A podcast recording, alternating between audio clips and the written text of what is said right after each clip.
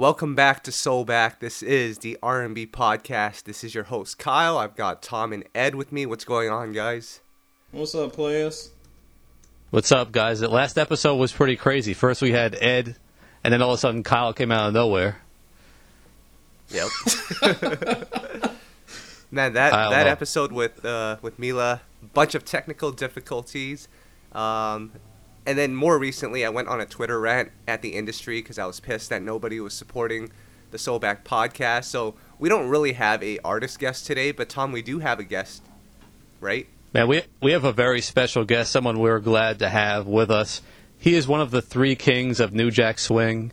He is the king of R&B in Europe, and he is a good friend of ours and supporter since basically day one. I'd have to say, it is our boy DJ Soulchild. Hey, what's up, fellas? Thank you for having me. So I, I said you're w- one of the three kings of R&B. Who are the of, of New Jack Swing? Who are the other two? Um, Teddy Riley and William Swing. William Swing. Oh Gotta my God. out. Oh my god! Oh. Shout outs to William Swing. Oh, are we gonna Hey, shout but, out Barry um, Bars next. Yeah, you told you told you told everyone I'm not an artist, man, but I am. I'm not just a DJ, you know. Oh, okay. Well, artist and DJ, and I want to add on one of the alumni to our 2016 R&B draft, DJ Soulchild. Let's put that Yeah, out there. true. But, That's true. but guys, before we get into this new music stuff, I've been wanting to ask you this for a long time, Soulchild. Did you steal the Soulchild part from Musiq Soulchild in your name? Hey, gotta do you know what? I've got cleared a funny story about that. Do you know what? Um, well, actually, I had the the name in mind before I even knew who Musiq Soulchild was. Like, like basically about three years before I even heard Just Friends before it came out, and I always knew that I was going to call myself that if I ever became a DJ. And um, funnily enough, last year, the end of last year, I interviewed Musiq Soulchild for my um, radio station, well, for my radio show. And I actually brought this into the conversation. It was actually one of my intro points. I said, "Do you know what? Um, I th- what, what did I say again? It was something like, um, even, even though it's popular belief that I stole the name from you, it's actually not the case. Um, I had the name in mind like um, years before I actually knew who you were, and um, to be honest, I th- I think I might have to sue you for that." Wow. and he didn't think it was funny at all. And he, uh, it was a joke, and you know you could tell by my voice I was I was being funny about it, you know. And all he replied was, "Well, oh, okay." it was Easy a now. huge awkward Favorite moment. artist man. at it again. You know, Musiq Soulchild Yeah. is royalty on here. You can't be dissing the man. Hey man, he's R&B royalty for life, man. He's good with me. And you know, as as, as the interview went on, he, he got a bit more loose, and you know, he, he he loosened up a little bit. But um, yeah, it was a bit of a stiff intro, man. I don't think he took it too lightly. Nice. Man. Shout out to Music Um, Soul Child though. So Ed, because uh, Soulchild gave us his kings of New Jack Swing, which include himself, Teddy Riley, and William Swing. Who are your kings of New Jack Swing? I mean, do we even have to ask this question? I think you guys already know which kings I bow to. So, Keith. I mean, you should know. I love that y'all are like just giggling through it because we all know the real king is King Keith himself, the man who started it all, Keith Sweat. And then, of course, you got to give it to my man Teddy Riley. And number three, I'm not sure who I go with with number three. Maybe Hmm. that's the one I kind of. To me, those are the two because they really set the stage. Then after that, there are just so many who were instrumental in it. I'm having trouble picking a number three. Like Bobby jumps to Babyface, mind. maybe. I could see Baby, but Bobby really is like kind of jumping to mind. So maybe I'll go with Bobby. Can I pick my three? Yeah. Oh, I agree boy. with that. Musiq Soulchild don't count, huh? No, I got my three in mind. We're gonna go with uh, Christopher Williams, uh, Yes. Al Oh, B. get outta Shore, here, man. Come on, and uh, hold on, uh, Heavy D. Those are my three. Ooh, Heavy D's a good one. I'm not sure about Christopher Williams though. No. I don't I think mean, I Tom's sure about Christopher Williams either. I love Christopher Williams, but but I actually just threw Heavy. darts at the board, and that's the three names that came up. well, it certainly sounds like it. Heavy though should get props. Yes, All right, great no, singer, great vocalist. Heavy's underrated to this day, man.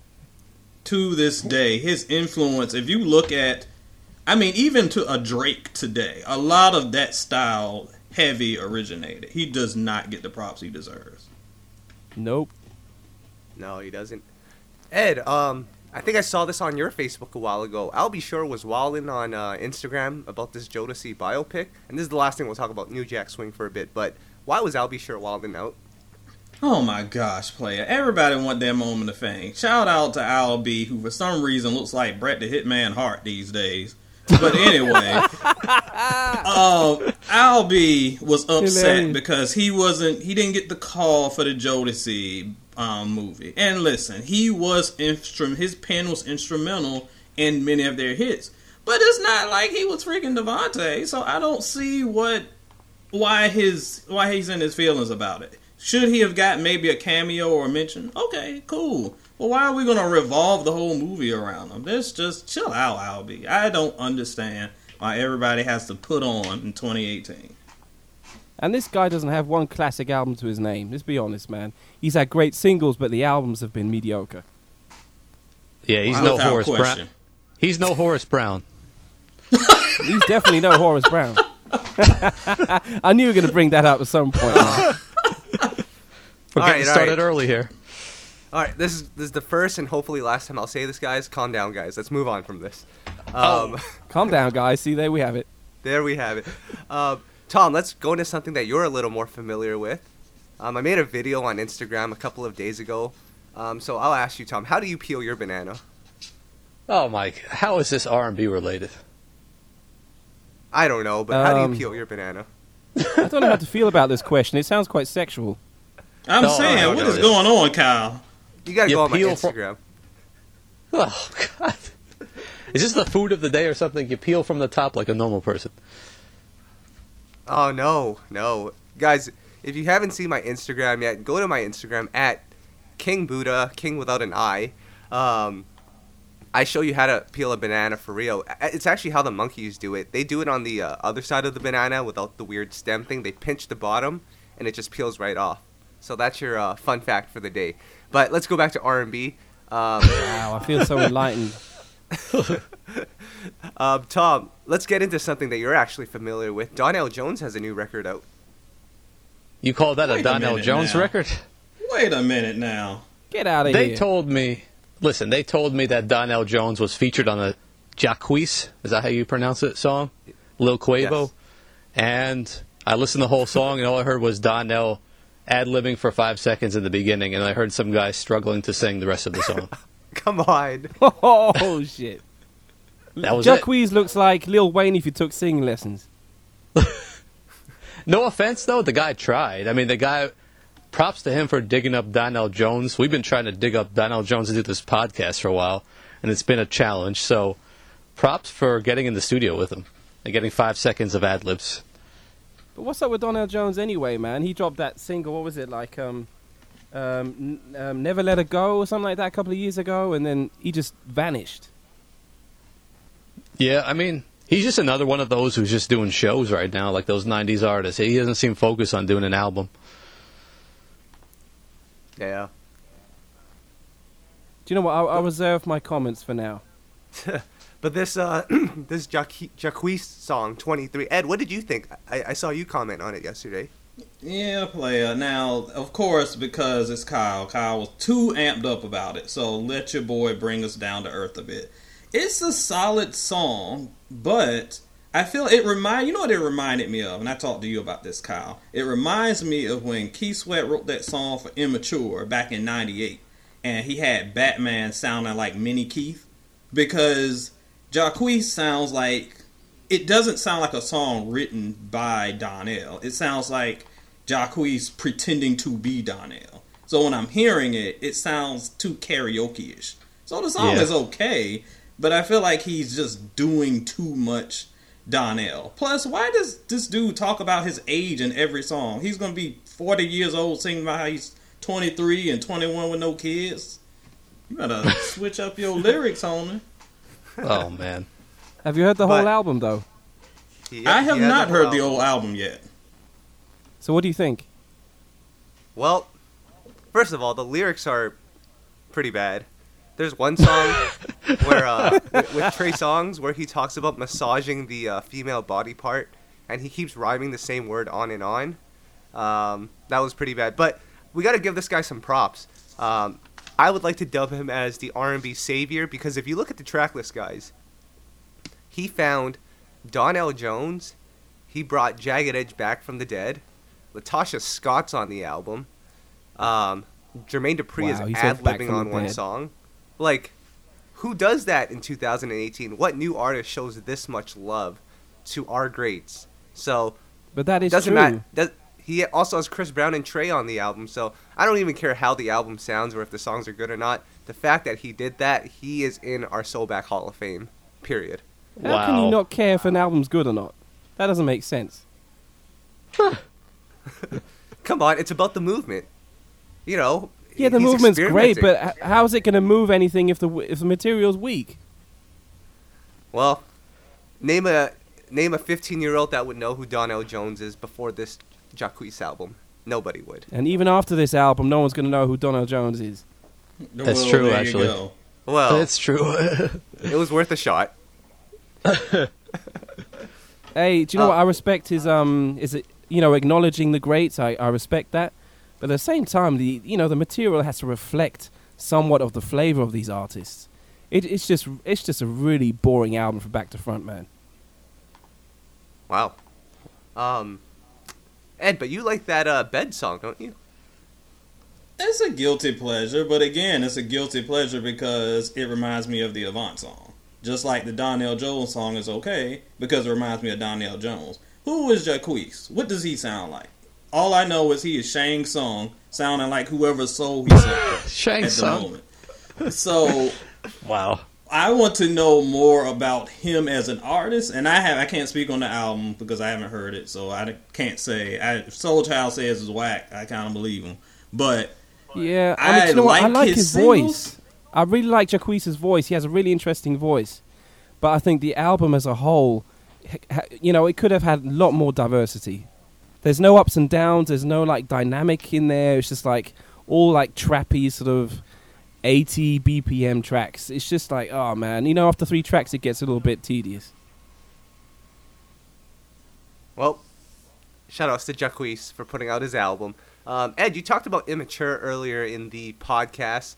Soul Child, did you know that Ty Dolla Sign was part of Immature at one point? No, he wasn't. Tom, you showed us How'd you an come up with that this. fact? He was in the band. There was uh, Marcus When? Houston revealed that in an interview when he was like seven. They said Oh, that way. Oh, that far back. Okay. true story. no, story. I never knew that. Wow, that's Yeah, and Br- and Brandy and Ray J were background singers for the group. Can you believe that? background. that singing. sounds that sounds vaguely familiar to be honest. I feel like I've heard that before. But Ty Dolla Sign playing the drums or whatever, that was completely new to me. Hey, So, do you know what? he's- You know, no matter what you think of Ty Dolla Sign, he's actually very talented. He just doesn't show it as much as he should. Yeah, so talented. Wait, I've heard someone say that before. No, he, no, no, no. Give the guy credit, man. He plays um, like a whole bunch of instruments. He's actually a really good musician. But his No, music that's true. re- I re- would re- I it doesn't give him really props reflect for that. Yes, I, think that someone- I give him props for. I think someone had mentioned this, but was it Barry that had mentioned that Ty Dolla Sign was like super R and B? It was somebody. I think it was Yeah. Barry. Super R&B is an yeah, exaggeration. It was Barry. Shout outs to Barry I mean, if this was only like 20 years ago, he probably would have been a totally different artist then. yep. Yeah, He could- definitely. Yeah. He could have been part of Mint Condition. Oh, good lord, God, look. I- and then I say cow by reflex because it was such a ridiculous statement. Yes, yes. All right, let's focus in. We have a new single that dropped by my boy DJ Camper, who Tom says if DJ Camper produced a who Playboi Carti song, I would probably listen to it as well. But he produced Marsha's new record. Um, Ed, I know you listened to this record earlier, right? I did, and I'm a fan of it. Apparently, it's a track that she has performed many times at her shows, so it's one that a lot of fans are familiar with. It's a lot more understated than probably someone would expect for like a Rambunctious first single, but I really like it. But you know, I'm a Marsha stan, so most of her stuff I'm going to enjoy anyway. But it was a good look for me. What about you, Soul Child? Um, what was the question again? Marsha's new record. Oh, Marsha's new record. Yeah, yeah. Um, do you know what? I like Marsha's material. Sometimes I just wish it was someone else singing it. Oh man, jeez. Wow. No, do you know what? I'm not. I'm not a fan. I'm a fan of the tone of her voice. I just don't like the fact that she sounds like she's laughing while she's singing. What? What? Yeah, she, she's got that sort of special sort of vocal technique that goes. "Ah." ah, ah, ah. Yeah, it sounds like she's I, laughing. Honestly, that is actually a pretty common criticism. To be, I have heard that from many, many places. Soul Child isn't the first. Yeah, it annoys me, man. I can't enjoy it that way. Oh man, we loved her Friends and Lovers album. Yeah, it was a solid album, but the vocal just annoyed me, man. It's just it's just not my taste. But um, I did like this the song she did with DJ Active and um, you know these past singles she's been dropping and um, was it Lo- Love Ya was the single? I really Yeah. like that one. It sort of um, it compensated for the for the vocals somehow. I don't know. I have a trouble listening to a full album of Marsha's. I like singles, but I can't listen to a full album. Mm. Well, she has a new album coming out, I believe, in September, around the same time as Tamia. So that's a lot of good R&B that's coming to Hey. us in the coming months. which Tamia, now we we're need, talking. We need some R&B albums right now. We don't. We haven't really gotten a lot. What's been your favorite Yeah. R&B album so far of 2018? I want to know. Oh, Oh, don't ask us that question. Oh, Please that's don't. a good question. I gotta, I gotta think about that one. I personally would say, because I'm biased and I'm just biased, but probably Jessie J's album. I think that was the most solid one so far. Um, like we talked about Ne-Yo's album last week, and it's been hit or miss amongst the three of us. I think Ed likes it a little more than us two, but I mean, there's some good songs on there, but um, Jessie J probably. I, I might be missing out on some, but Jessie J probably. Yeah, that Jessie probably is either Jessie or Toni for me. Like you said, it just hasn't been that much, and most of what I've heard has been so mediocre. But Toni, Jessie J, Chloe and Halle was all right. Mya was decent. They're really just five or six okay albums. I know Soul Child did not like Mya's album. Nah, negative. it was so boring. So boring. Wow. It was nothing near Smoove Jones. Smoove Jones was a really good album. Grammy nominated as well, so let's not forget about that. Um, Soul Child, I think there's a, there's a record that you will like, and um, I just want to add that she is the second best new female artist out there right now. n- Number one being her.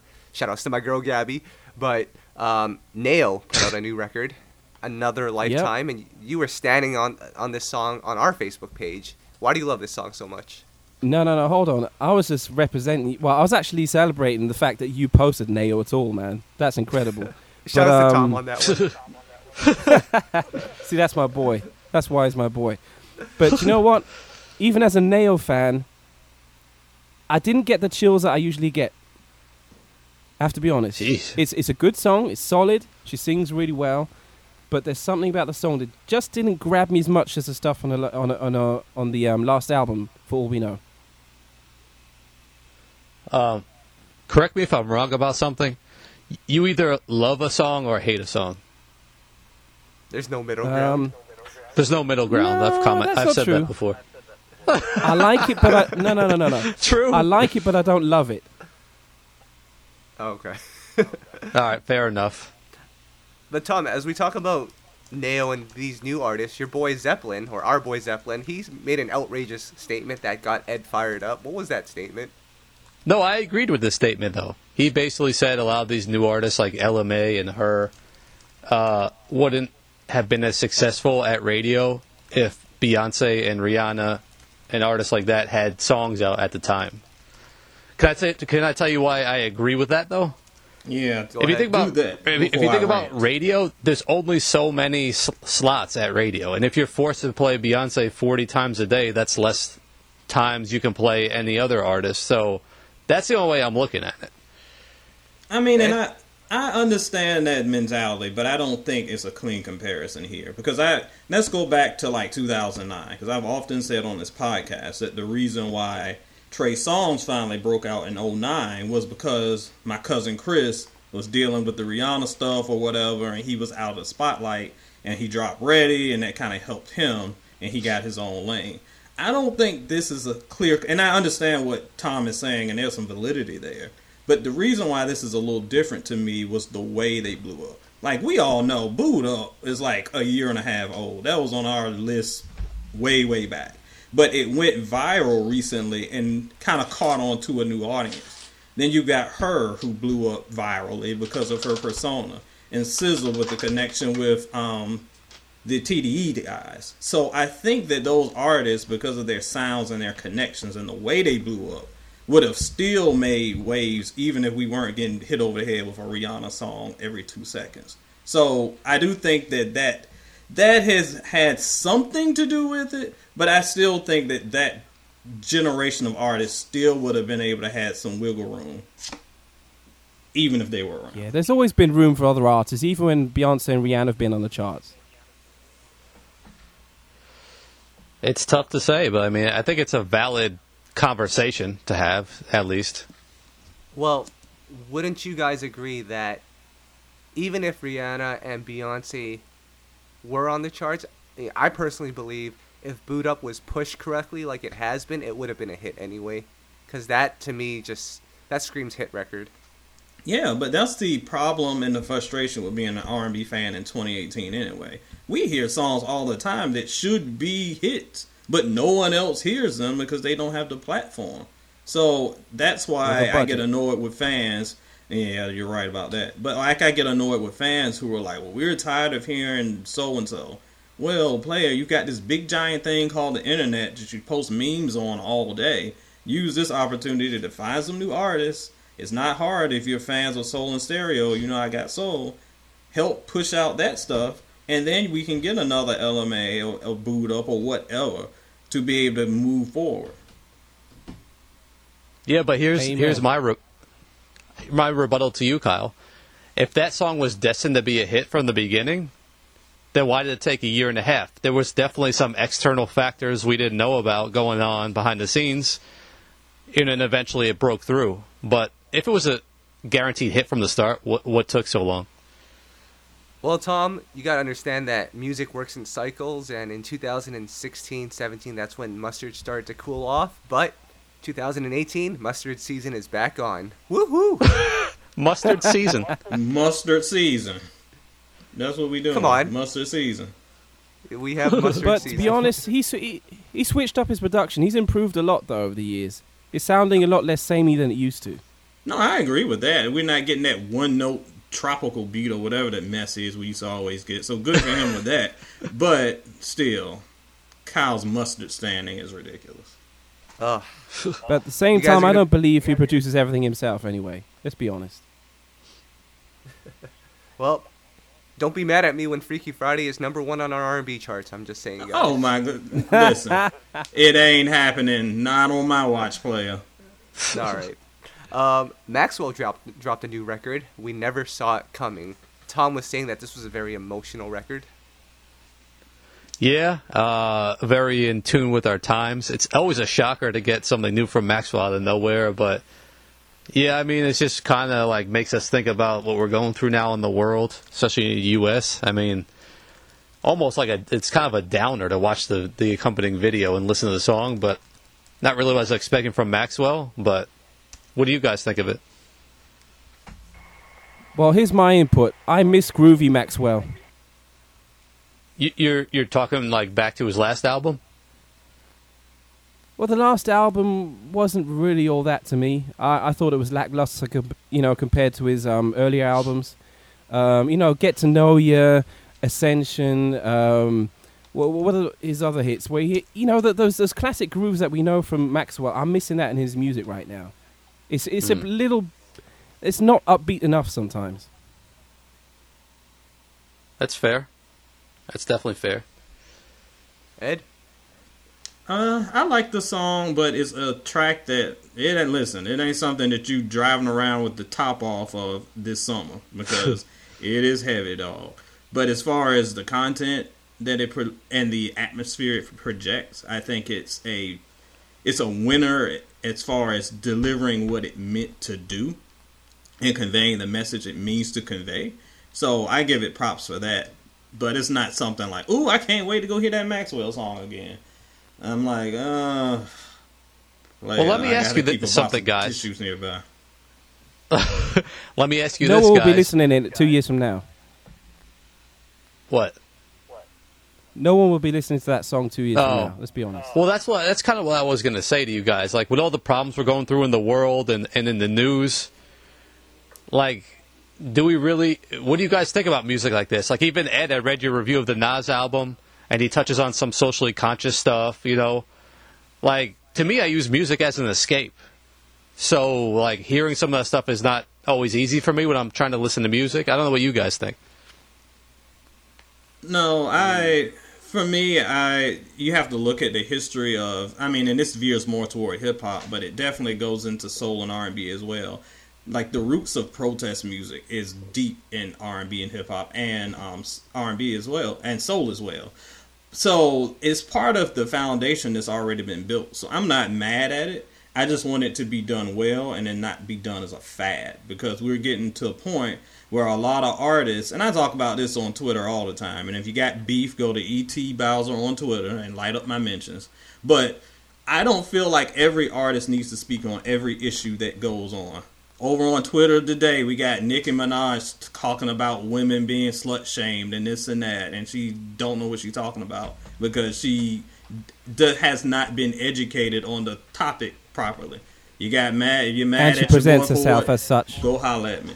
But the point is, is I if an artist has a topic that's on their heart and they feel like they're able to speak on it intelligently and convey it well, use your music to do that because you are able to convey that to an audience and a platform that we don't have. So I ain't mad at that. But if you're doing it just because it's the new hotness or you're doing it lazily and it's coming off as just more stuff that's going into an echo chamber, save it. Just do your club stuff. I agree. Well, I don't know if you guys believe it or not, but uh, I've never listened to a Nas album in my life before this Kanye album. No, And the I reason believe for that is uh, I need bangers on, on these albums, and uh, Nas just hasn't been doing it for me. So to answer your question, Tom, I don't need every song to be political. Just give me them bangers, and that's all I ask. Wait now, wait a minute, player. You just said you've never listened to a Nas album, and then you said Nas don't have any bangers. How you know he didn't have any bangers? You haven't heard any albums. Nas has plenty of bangers. Yeah, he's referring to this album, I think. Listen, when Nas dropped that record with uh, Keri Hilson, Hero, you guys remember that record? Yeah, of course. Everyone was saying how different it was for Nas, and I was like, but I like this Nas, so I went and like quickly sampled the rest of it, and it didn't sound anything like that. I hit exit, and I never turned back. Yeah, that album. I love that album, but that single has nothing to do with the content of the album. Yeah, I clearly remember that. So, I mean, you're right. yeah, Nas is always. He's not a radio artist, but he does turn up when he wants to. Now, when we talk about bangers, Ja Rule, woo, I'm listen. I'm gonna bang you with his mic if you talk about Ja Rule in the same breath as Nas Escobar. all right. I'm going to do an right. Ed right now. Play it, please. Player, please. All right, moving forward. Uh, we got another new song out. Um, Faye B, who is she? DJ Soulchild. The red carpet is yours. Talk about this song. Um, Baby is my uh, girlfriend and musical partner. Um, we wrote this song together, and um, she's working on a new EP called The Journey Volume Two, The New Old Me. And the reason it's called The New Old Me is simply because um, she's taken all the elements of the first EP that people loved, but she's freshening it up with new sounds now. She's not going in a trap direction. You don't have to be worried about that. But it's going to be a little bit more uh, synthesized It's going to be a little bit more modern. Um, it's just going to have a fresh approach to it this time. And Who Is She is like um, pretty much a pre-taste of what's yet to come because it has like that future soul sort of vibe to it. So, um, but it's still groovy. Yeah, so um, go and check that out. It's on all digital platforms right now, on all streaming platforms. Um, it's a really cool song. We're very proud of it. Um, we wrote the entire song together. So yeah, it's we're proud of our little baby. Dope. So, I mean, I gotta ask you, you know, Tom and Ed, we always talk about it all the time of just fans overseas that love R&B just as much as we do, and I'm kind of mad because even though we support Fabi 100%, we're not always the first ones to post it, Tom. There's always this Japanese R&B website that somehow supports Fabi before we do. How does that happen, Soul Child? Do you have connections to Japan? That's what I want to know. Tom takes his time. That's why. Oh. Hey, man. I mean, hey, I do my best. no, love is love, man. I'm not. I'm not even worried about that. Some people just grab it up um, automatically. I don't know. They just sort of they stalk her or they just see us on Facebook posting the stuff and they immediately do a post. Like in Japan, for example, she's really big out there. Like she sold her EP like crazy out there. Um, but how? So Japan is one of the biggest Like, markets. how, markets. How, how, how does Japan UK? even reach? How does Japan even find these artists? Um, do you know what? I think. Um, well, do you know what? Japan and Asia, they're really big in their R and B out there, especially Korea. Korea and Japan, they love their R and B out there, and they really follow it. They're really passionate about it. And I built a relationship up with this um, Japan uh, Japanese website called rnbsource.com. And um, through my remixes, this guy is really fa- he's like a really big fan of the remixes I've done in the past. So every time I post a remix, he immediately posts it. And so through me, he discovered Fabi as well and loves her stuff. So that's basically how it came, you know, into fruition. Mm. Now, Tom, After Seven, can we talk about After Seven for a bit? Because I was throwing shots at the industry yesterday. I seem to be doing that a lot recently. But can we give After Seven some props? Why do we need to give After After Seven some props, Tom? They released a fifth single from their last album, Timeless, which is kind of unheard of these days. You see it every. I think Johnny Gill did the same thing recently, but man, fifth single, they just keep pushing. I'm even curious why they're doing that. I actually have no idea what they hope to gain by doing that because it's not cheap to get a single at radio these days. And um, I don't know. What, do you, what is your guys' take on that? I mean, they're good songs. Don't get me wrong. It's just strange to see. I think it's probably to sort of um, keep them touring, to be honest. When you've got a new single on the charts, it keeps them in the limelight. So um, if they're in the limelight, they're going to have more booking offers. And that's where the money's made. But Yeah, man, it's I'm- just it, it's disappointing because like 112 dropped their album. I think it was even after After Seven, and we haven't heard from them since the album dropped. Because the album was weak, that's why. Oh man, jeez. Vicious. It was, I though. mean- Come on, let's be honest. Well, the thing about 112 was we, we've talked we talked about the album when it came out, and it was just sad to see how they just fizzled out right after that album. We were hoping for a big comeback, and they were going to be kind of more prominently out here again. But man, it's almost like they didn't even care to push a single. I mean, I I don't I don't understand. I, I didn't feel like there were many singles on that album to start with. I didn't think that a lot of it was very single worthy. I thought it was very much a filler material album. That's just my thoughts. But um, I'm a huge 112 fan. Don't get me wrong. I'm not dissing them here. I just don't think it was a solid comeback. Mm. And I think good music speaks for itself. When a song is great, people latch onto it immediately, whether it's in the charts or not. And people just didn't latch onto the music because it was mediocre. That's my take on it. Mm. then why didn't why did they even release it then? Maybe they did, did they not realize it was mediocre when they put it out and there weren't singles on there? Well, they didn't have like the you know the key elements that they used to have. Puffy wasn't on board. They didn't have um, Deric um, Angelettie of of the ba- um, the Bad Boy Hitman Crew. You know, th- it, it was like I think it was like an entirely self-produced album, wasn't it? Mm. That's a good question. I'm not even sure. Ed, I think it know, was actually. I think it was Daron Jones who did most of it. And if you don't have like the hit hit makers on the album, it's not going to be a hit unless Mm. you're actually that talented yourself to create hits. But I didn't feel like you know the production or the vocals were really that good. I mean, I think you know th- there's a sickness in R&B going around these days that all vocals have to be synthesized and sound robotic. And that's the problem I had with this album. It sounded way too robotic. It sounded too overproduced. Um, it didn't sound natural enough, like on their previous albums. I like to hear great vocals without the autotune and the robot effect on it, and I think that kills the whole soul of an album. No, 100%. Well, I have a feeling that they- agree. See, I have a feeling that, you know, as in the case of most artists, they really haven't kept up their craft, and their vocals really aren't where they used to be. So they probably aren't able to do those performances like they used to. I think it's more of a, uh, uh, I think it's more of a situation of trying to keep up with times and sound modern, as opposed to having the vocal abilities. I think they still have it in them. I think they still can sing very well. I know for a fact Q and Slim. I mean Slim. I mean you can argue whether he's a great vocalist or not. He does what he does, and he's a lead vocalist, and he stands out. But Q and Daron and Mike, they're all formidable um, vocalists in their own right, and I think it could have worked out. I just think they were chasing trends, to be honest. Now, Ed, you know, we talk about 112, and I know you're a huge 112 112 stan. Mhm. And when they put out a record and it's not up to par, obviously you're disappointed.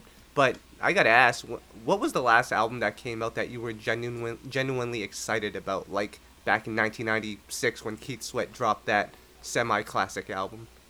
Did you call that a semi-classic album?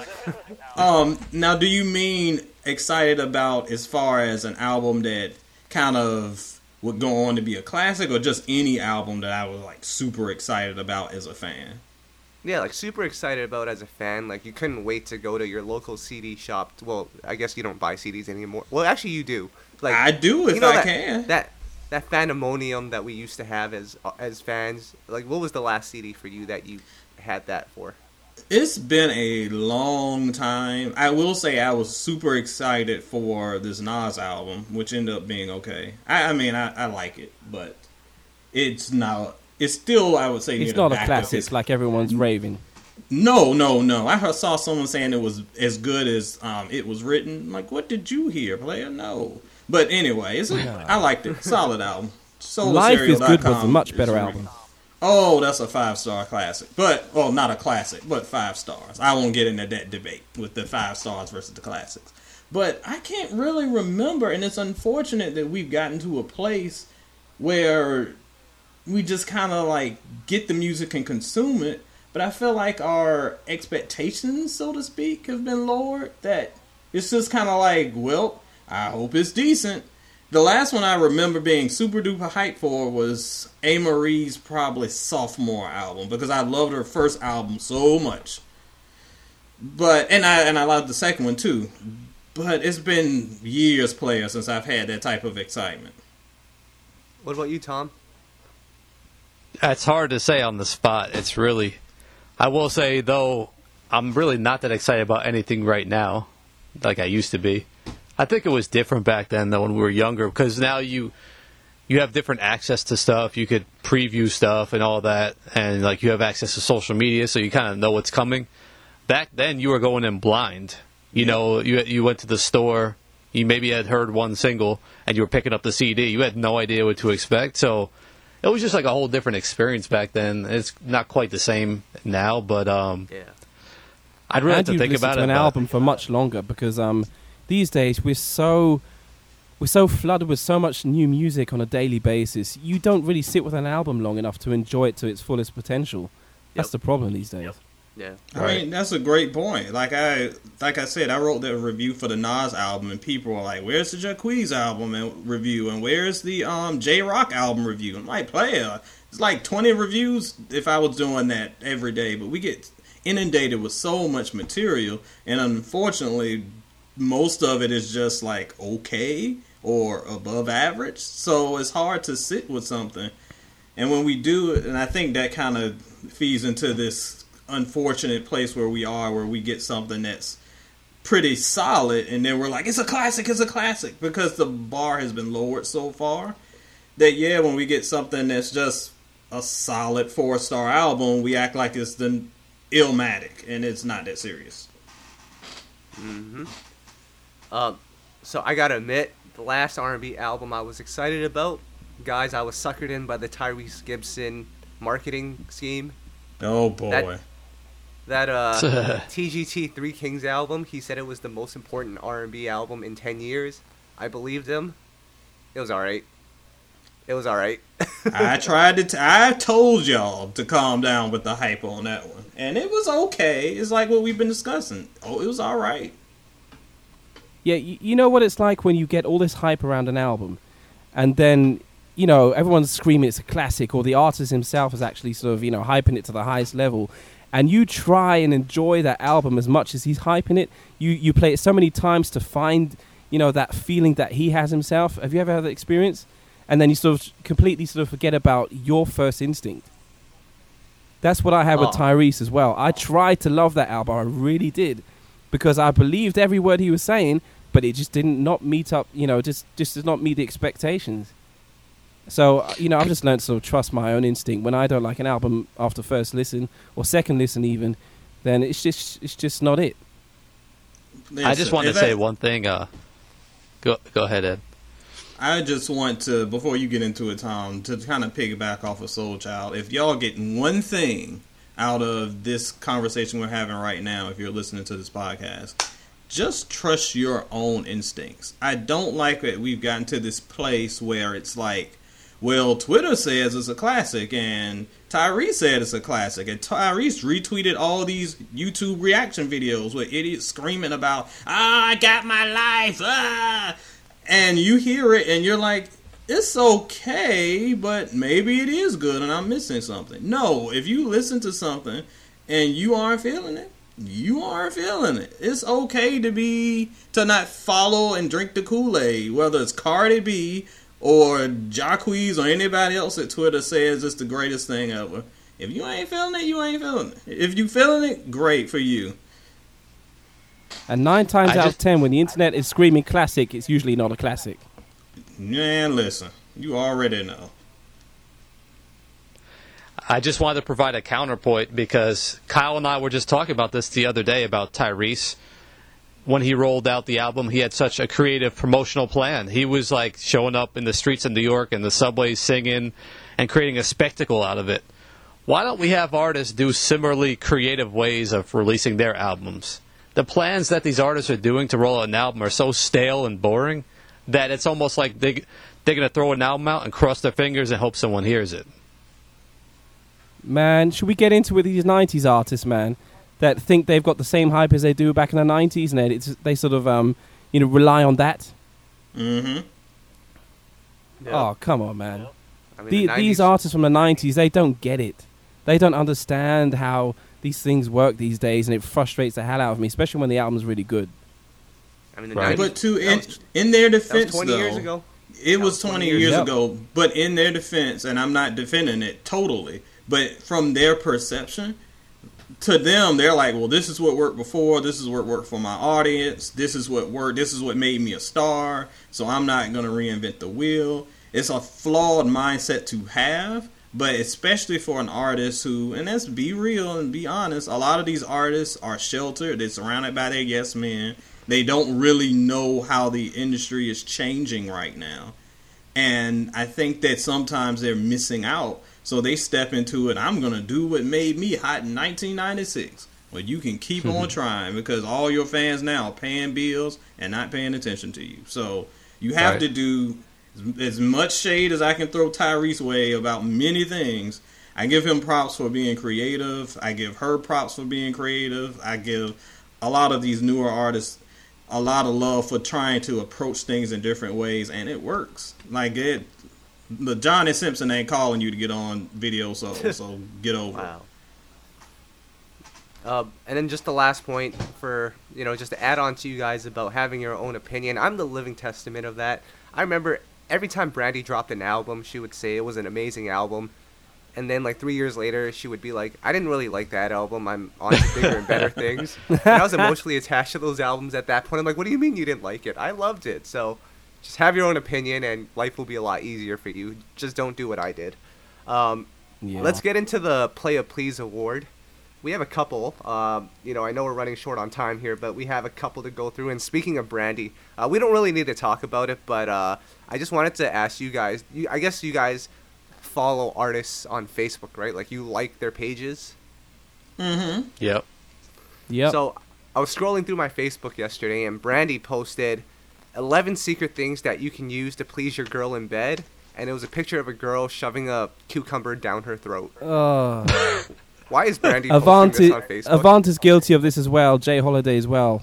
It happens all the time. Is that a are they hacked or is that like a sponsored post that they're getting paid to post? I don't understand. Actually, I know the an- I know the answer to this. I What mean, sometimes it's a sponsored post, but again, you got to realize that we put these artists on a pedal pedestal, and we think they're freaking Nelson Mandela. Man, they're just as ridiculous as your hood cousin down the street. They post No, no. stuff. No, it, it actually is a sponsor post, um, and the person that's in charge of posting these things, Ed, is none other than Spectacular from Pretty Ricky. It's his marketing company. What? Spectacular from Pretty Ricky is out here with these media takeout trash posts. Yeah, he's like a So he- millionaire. Wow. So he's like Brandy. We'll give you fifty thousand bucks if you post this, and she did it. Pretty much. Well, s- sort of. I mean, that's kind of a shorthand way of saying it. My wife does a lot of sponsored stuff like that, but as an well as as someone as I know who works with sponsored posts, you have the option to be like, I don't want to do that. So it's not like they don't know what's well. They probably don't know what's going on, but they have the ability to know what's going on. Yeah, they. Uh, I personally, they- I personally think like you know we have artists like Jaheim, J. Holiday, um, and Ludacris. Even they post these weird things all the time on their fan pages. Yeah, and I think it, I think it's more to keep the fans engaged. Oh, And that's why they do it. To, to drive up conversation and followers. That's that's why they do it. It's not like they can keep posting roll out and and area codes five times a day. They got to have some other content.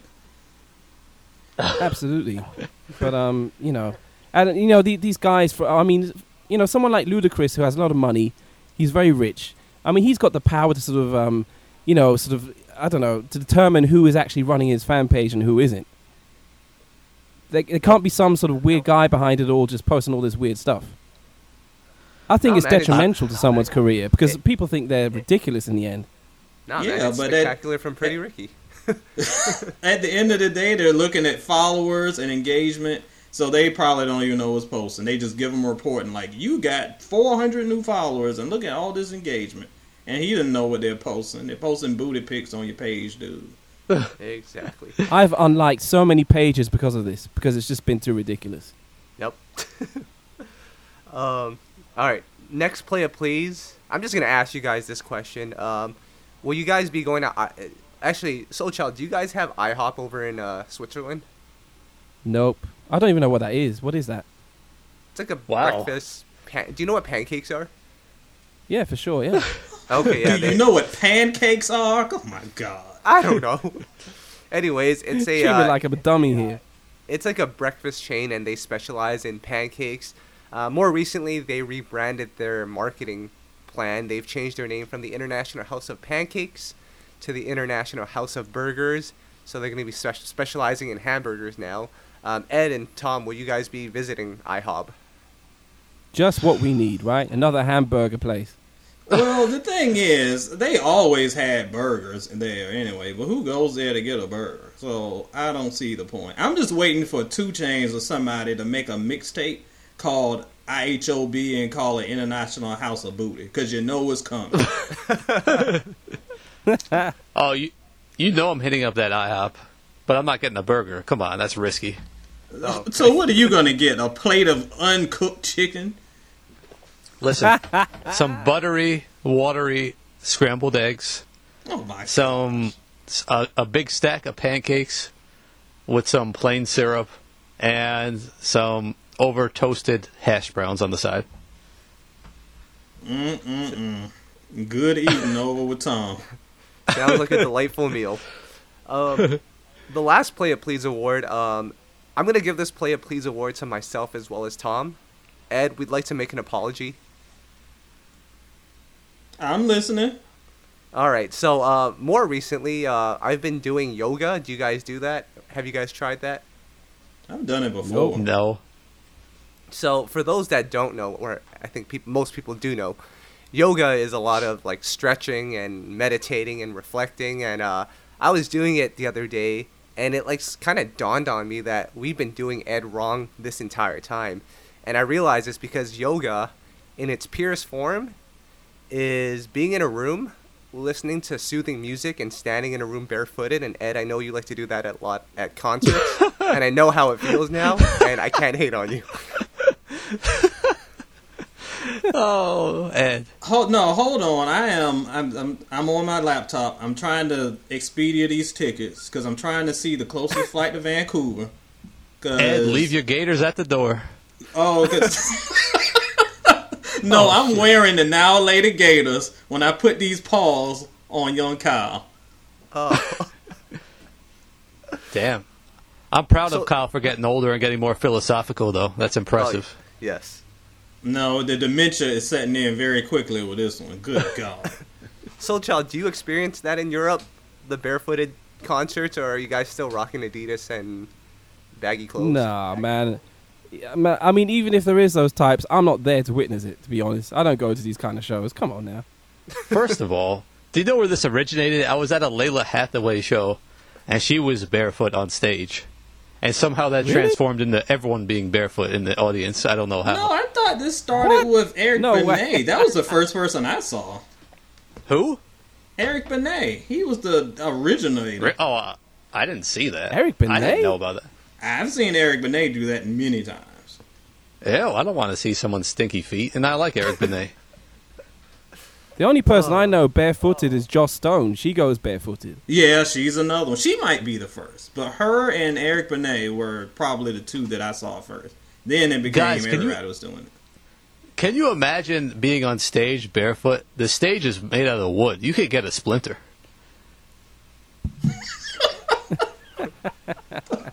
I'm just saying. Why do I do this podcast? Oh my god! Tom, Can you it's- it's- imagine Eric Benet having to pause the show because he got a serious splinter? Yeah, singing like a high run and go, ouch, in between it. Yeah. Guys, Oh it's earthly. God. Leave him alone. Uh, all right, Soul Child. We got to ask you one more question before we get out of here. This is a question we ask Shoot. every guest on the podcast. and uh, I think by the end of this, you might only have one friend on this podcast. Actually, I'll still be your friend because I don't care. But either Tom Oh, or, okay. or, or, or Ed won't be your friend anymore. The question, the pressing question is who are you rocking with? Musiq Soulchild or Keith Sweat? Oh no, I come knew it was coming. I knew it. I knew no, this is un- Um, this is unfair. He has it in his Why? name. ooh, this really is unfair because I like both of them for different times. Um, Keith Sweat is a more of a nostalgic thing for me when I sort of, you know, go on my iPod and sort of dig up some 90s R&B. I've got like uh my own sort of Keith Sweat best of playlist on on my iPod. So um, I love Keith Sweat. I'm not going to lie. Um, I love Musiq Soulchild as well. Um, I'm just trying to think who has classic albums and how many. I know Keith Sweat has classic albums for sure. Does Musiq Soulchild? Yeah, he does have a classic album. His debut was a classic. Beyond that, does he have a classic? Yes. No. Wait, Not let Tom- really. what Tom? What what are the classics? Well, classic is such an arbitrary term we throw around so loosely these days. Who's to say what's a classic or not? Well, you just said But you no, but had a second general- one. What is it? Back at, listen, back in the '90s, we called everything a classic. First of all, No, we did true. not. No, we everything didn't. was everything is considered a classic in the '90s. Come on, No, I didn't start hearing this classic not stuff really. until like 2011. That's when we everybody even was calling called everything Horace a. Brown a classic album. No, No. no one called it a classic, bro. Oh, you said he was a oh legend. my Let's just get the terminology straight. Wait, you said time he out. was a legend. No, actually, I think You could Tom be a ha- legend without having multiple classics, though. Tom is va- he has a valid point. I've seen people throw legend around for H Town. Um, See, the people don't understand terminology. I can. They were influential. They were not. You can be influential. You can be a trendsetter. That doesn't mean you're a legend. yeah, Okay. pioneer. Yeah, I Um, guess it's a, a, a nicer way of saying they're old now. But you know, like I told you out here, I mean, in Europe, Horace Brown is considered a legend because he's collaborated with a lot of European artists. over the years. So he stayed in, you know, he stayed in the limelight out here, not so much in the states. That's why, you know, he probably gets degraded to a one artist, well, one album artist, which he still is. But he's he's still put himself out there out here in Europe, and that's why people still rock with him. But um, that's why he lives here, by the way. Um, but back to your question: Musiq Soulchild versus Keith Sweat. Oh man, um, wow. Think hard I think I'm gonna one. have to go with Keith, man. I'm gonna have to go Ooh. with Keith. Wow. Just you even because take- I grew up with his Ugh. music and I have fond memories. Um, he has a lot more classic singles. Um, but you know, it, it's unfair to compare because they have different time spans. You know, like Keith Sweat has been around since the late '80s, whereas you know, Musiq Soulchild's only been around since 2000. So Keith Sweat has like a, a head start. But um, yeah, just for classic reasons, for nostalgic reasons, because I keep pulling it up again and again, it'd have to be Keith, man. Keith's a Oh, I'm legend, man.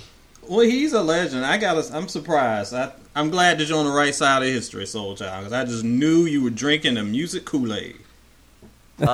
Listen, Uh, Tom, Tom, we have to do a little he- revision on the uh, when we post this podcast. When we say uh, Soulback podcast featuring special guests, it's not going to be DJ Soul Child anymore. He doesn't even deserve Soul Child in his name. It'll just be featuring DJ. Featuring DJ. yes. Well, the fact that he stole my name gives him minus points anyway. So Ah, in, in fact, you need to change your name to DJ Sweat. DJ Sweat. I think that's a fine name. that's hilarious. No, but you know what? Um, yeah, Keith Sweat's a man, man. You can't front on that, Fair enough. and he's still going. He's still going. He's still selling out shows. He has such a loyal fan base, and that's not for no reason. this is true. Shout out to Keith Sweat. I'm sorry, Tom. You're still my boy, though. Nah, I don't like you. What the hell with you too, then? all right, all right, all right. Calm down, guys. We got one more question before we get out of here. This was actually going on in our chats earlier. So, so Cho, I gotta ask you this because Tom and I are on, on on one side of this, and Ed is on the other. Is Ne-Yo considered an R&B legend at this point? Ooh, um, that's a good question. I saw that the other day uh, or last week sometime. I think you guys posted that on IG. I think it was. Um, I don't see him as a legend yet. I have to be honest. He's not a legend yet. I think um, he's been around for like 13 years now. I don't think 13 years qualifies an artist to be, you know, called a legend just yet.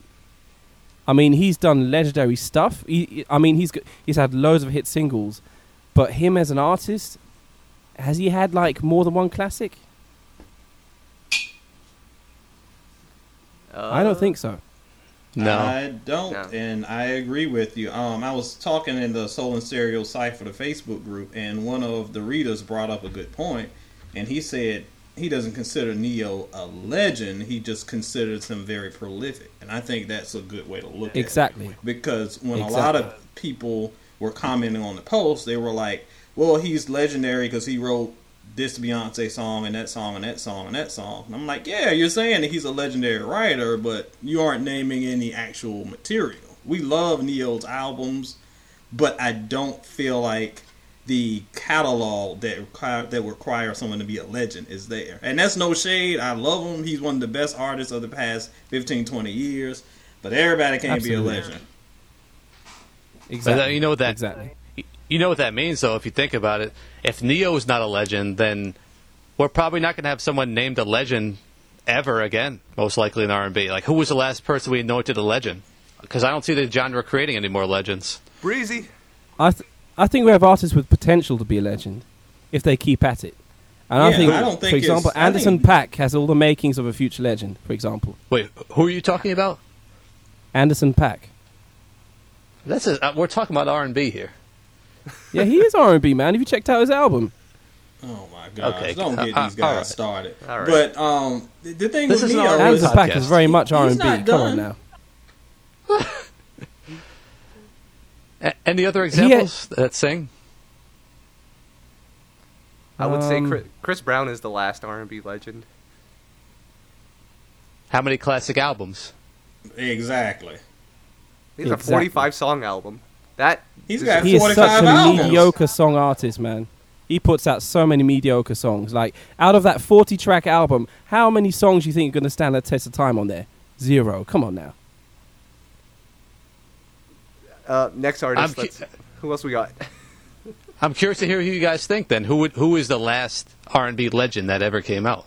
I mean, the closest one. I mean, Tom has a point. I don't know if here's again. Here's the thing: we live in a in a era where, first of all, it's going to be harder to be a legend because there the crowd the the ugh, the foundation has been set already. So when you have Yeah. artists in the '90s who set the foundation, in order to become a legend, you need to just totally reshape the foundation and start anew. So that we aren't seeing that right now. So that's why Anderson, again, to um, Soul Child's credit, I can actually kind of see that because he is shaking up the the status quo, and if he's able to go on that, then maybe so. But that's why I know younger fans get very upset because they're like, we don't have, we want a legend of our own, so like we gonna make somebody a legend but we can't really do it when they don't have the foundation and tools. The closest one I can think of is Alicia, Usher. Like those are the only ones worthy of conversation, at least. Hmm. Yeah, I agree. I agree. Um, I think Musiq Soulchild has the potential to become a legend if he keeps at it. I, I'd say he's probably the closest shot we have, though. I, honestly, if he keeps going. Raheem DeVaughn, Raheem Possibly. Uh, no, uh, I see where you're going with that, but he doesn't have. Uh, uh, I see where you're going with that, but I don't think he has made enough of an impact. I mean, you could name so many artists nowadays, younger artists who are influenced by Musiq Soulchild, but like, who is Raheem DeVaughn really influenced? Yeah. No, I see what you're saying, but I think Ne-Yo definitely has the potential. Well, I think down the line he will be recognized as a legend, but it's just not yet. It's too early for that. Yeah, yeah. I just I feel like it's too. And again, it's not too late. It's not like the dude is in the grave. He has plenty of time to put out material that will make us be like, okay, he's a legend. And I think in ten years from now, he'll be remembered as one of the best. But as of today, 2018. I can't put him in legend category, and I can't really think of anybody outside of those 2004 five artists. There's a reason why I haven't given anybody five stars in like I don't know ten years. It's because we just haven't had an album that reaches that level yet. So I got two y'all want to be a legend, work harder. That's all I got. Anthony Hamilton and Put out better material. Anthony Hamilton and who? and Ledisi. Anthony Hamilton for sure. You can make a strong case of him. I don't. I love Ledisi. I don't know about Ledisi because, and I No, say that neither. because there ought to Not be a now. legend. You also. Oh no no no! I'm talking now. like 10 years. Oh, I can see that. I can definitely see Ledisi down the line because it also has to do with how prolific your songs are. If I name, if I say your name, can you name five or six songs that really have made an impact from that artist, not just stuff you like? So I think that's another telling thing. I love me some Ledisi, but when I started naming my favorite Ledisi tracks, I think the fan off street gonna be like, I ain't never heard that song. Wait, I got a question for you guys. So, let's say, for example, someone like uh, I hate. I'm just gonna throw Ledisi as an example. This is not a shot at Ledisi, but we're Mhm. saying that she's a couple of years removed from being a legend, and all she needs to do is keep it up. Well, first of all, in these next 10 years when she drops albums, for each album that comes out, only about 3,000 people are going to listen to it. So, how are we going to quantify that as turning somebody into legendary status? What do you wait? Wait. What, what do you mean? Three thousand people are going to listen to it? They're just streaming it. They're not buying it anymore. You have seen? You ever seen how packed her shows get when she does actual tours? Uh, I'm just saying, And you guys, also got to, and you got to remember, player, you can't just judge legendary status by going quadruple platinum. Look at Donny Hathaway. You say that name, you're like, oh, he's a legend. He's one of the greatest singers of all time. Go back and look at what he actually sold. He won't pop in like that with sales, but his influence is what killed it. His talent is what Right. killed it. So now we recognize him. So it ain't just about going. If that's the case, we might as well just give Puffy and MC Hammer just the crowns now because they're the goats of all time. Kyle, Kyle, how many views do you think Ledisi's video for High has on YouTube? Less than a million. 2.1 million. Wow. All right. So there you have Are it. they real Wait. views though? Now, do me a favor. Can you uh, YouTube "Tru" by Lloyd and see how many views that has? What's your guess? More than Ledisi. 76 Hmm. million. And welcome to the legendary status, Lloyd. Oh God! No, I was come just trying on to- now. I was trying to prove that people actually listen to Ledisi. You said 3,000 people are listening. No, Well- who, no, come on. I mean, who has Lloyd influenced over the years? Nobody. Michael Jackson. No, who Lloyd has Lloyd influenced influenced? Michael Jackson. Exactly. Have you not heard him on Hilarious. Cupid? Michael Jackson would be jealous of those vocals. Uh huh. Bruh, I'm logging off right now. Oh. I'm take me with you, player. Anyways, uh, we're gonna we're gonna stop this uh, this episode now because you guys are going crazy.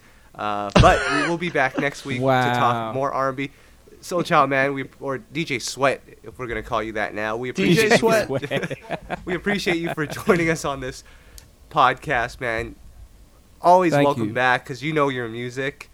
Uh, and keep it coming with your music, with Fabi's music, and with those Facebook posts, keeping us posted on everything that's coming out in R&B. Guys, if you need to know what's coming out on R&B, and you don't want to sit through the, through this podcast, just add DJ Soulchild on Facebook. He'll give you everything you need to know. Absolutely, man. I I feel that's my calling, man. I need to be a part of this movement. I need to sort of help to uphold this genre that we all love, man, because not many people are doing it anymore, man. So respects to you guys as well, and um, you know for keeping the genre alive and for going through everything to get the best interviews and going to the shows and you know go to the album listening parties and and posting up artists whether they're famous or not supporting like new upcoming artists as well you guys are so vital to this scene man so i want to give props to you guys too Absolutely. Appreciate you, man. Absolutely. Now, Ed, uh, before we get out of here, what's going on with SoulInStereo.com? Man, a lot. And I know that most of our listeners have been wrapped up in this whole Kanye dropping seven track albums from Wyoming stuff. So if you missed out on any of those, we've got reviews from Nas, we got reviews of Kanye West album, we got reviews of the Kanye and Kid Cudi joint. We've got Teyana Taylor coming up next week. So if you want to catch up on those, get the real from your boy about how good these releases are minus the Twitter hype. And then we've also got reviews of Jessie J, Ne-Yo, and the column that everybody loves, the Whatever Happened To column is back. And this time we're looking at my girl, Amerie, to talk about where she's been, what she's doing, and what went wrong because she should have been a megastar. But it didn't happen, and I'll tell you why. and i cannot wait for Teyana taylor to drop man i'm just saying that From the snippets, she might have a hit on her hands. Yep. Where'd you hear the snippets Um, she posted them on her IG. Go check them out. oh shit i need to check that out i'm a huge fan i think she's amazing Language DJ Sweat. This is a PG. It's a children's show. program. children Uh, aren't checking for r&b who are you kidding Yes. Tom, what's going on with You Know I Got Soul? Man, it's been slow, like we talked about. I'm just happy we had some stuff to post this week. You know, between Tamia and her album announcement, same thing with Marsha. I just want to see more because we've been looking at the lineup for the upcoming albums in the next few months. I don't have anything after Ne-Yo came out. I don't know if you guys heard of anything, but I have nothing this summer on my on the radar here. This is Hey, crazy. do you know So, what, man? There's an album out there that's a real sleeper right now. He's he's done barely any promotion for it, but it's a really solid album, and you'll be actually uh, surprised to hear who it is. It's uh, Keke Wyatt's brother, Kiva Kiva West. He's called, and he's got an album out there called. Um, ooh, let me check. Hold on. What's the name of it again? Kiva West. Um. Oh damn it. Give me a sec. I, I've I've got it on my laptop here. Kiva Okay. West. Where do you even find Anyway, uh, stuff, yeah. man? Jeez. I'm not gonna Go and lie. check him out, man. When, He- uh, it's, it's a solid album, man. When Soul Child had said uh, it's somebody that you wouldn't expect, I thought he was gonna say Eric Bellinger, but I'm glad it didn't turn out that way. Hell no. Eric Bellinger. Never. I Charles was Eric- expecting some uh, some like 1989 New Jack Swing one hit wonder that was back.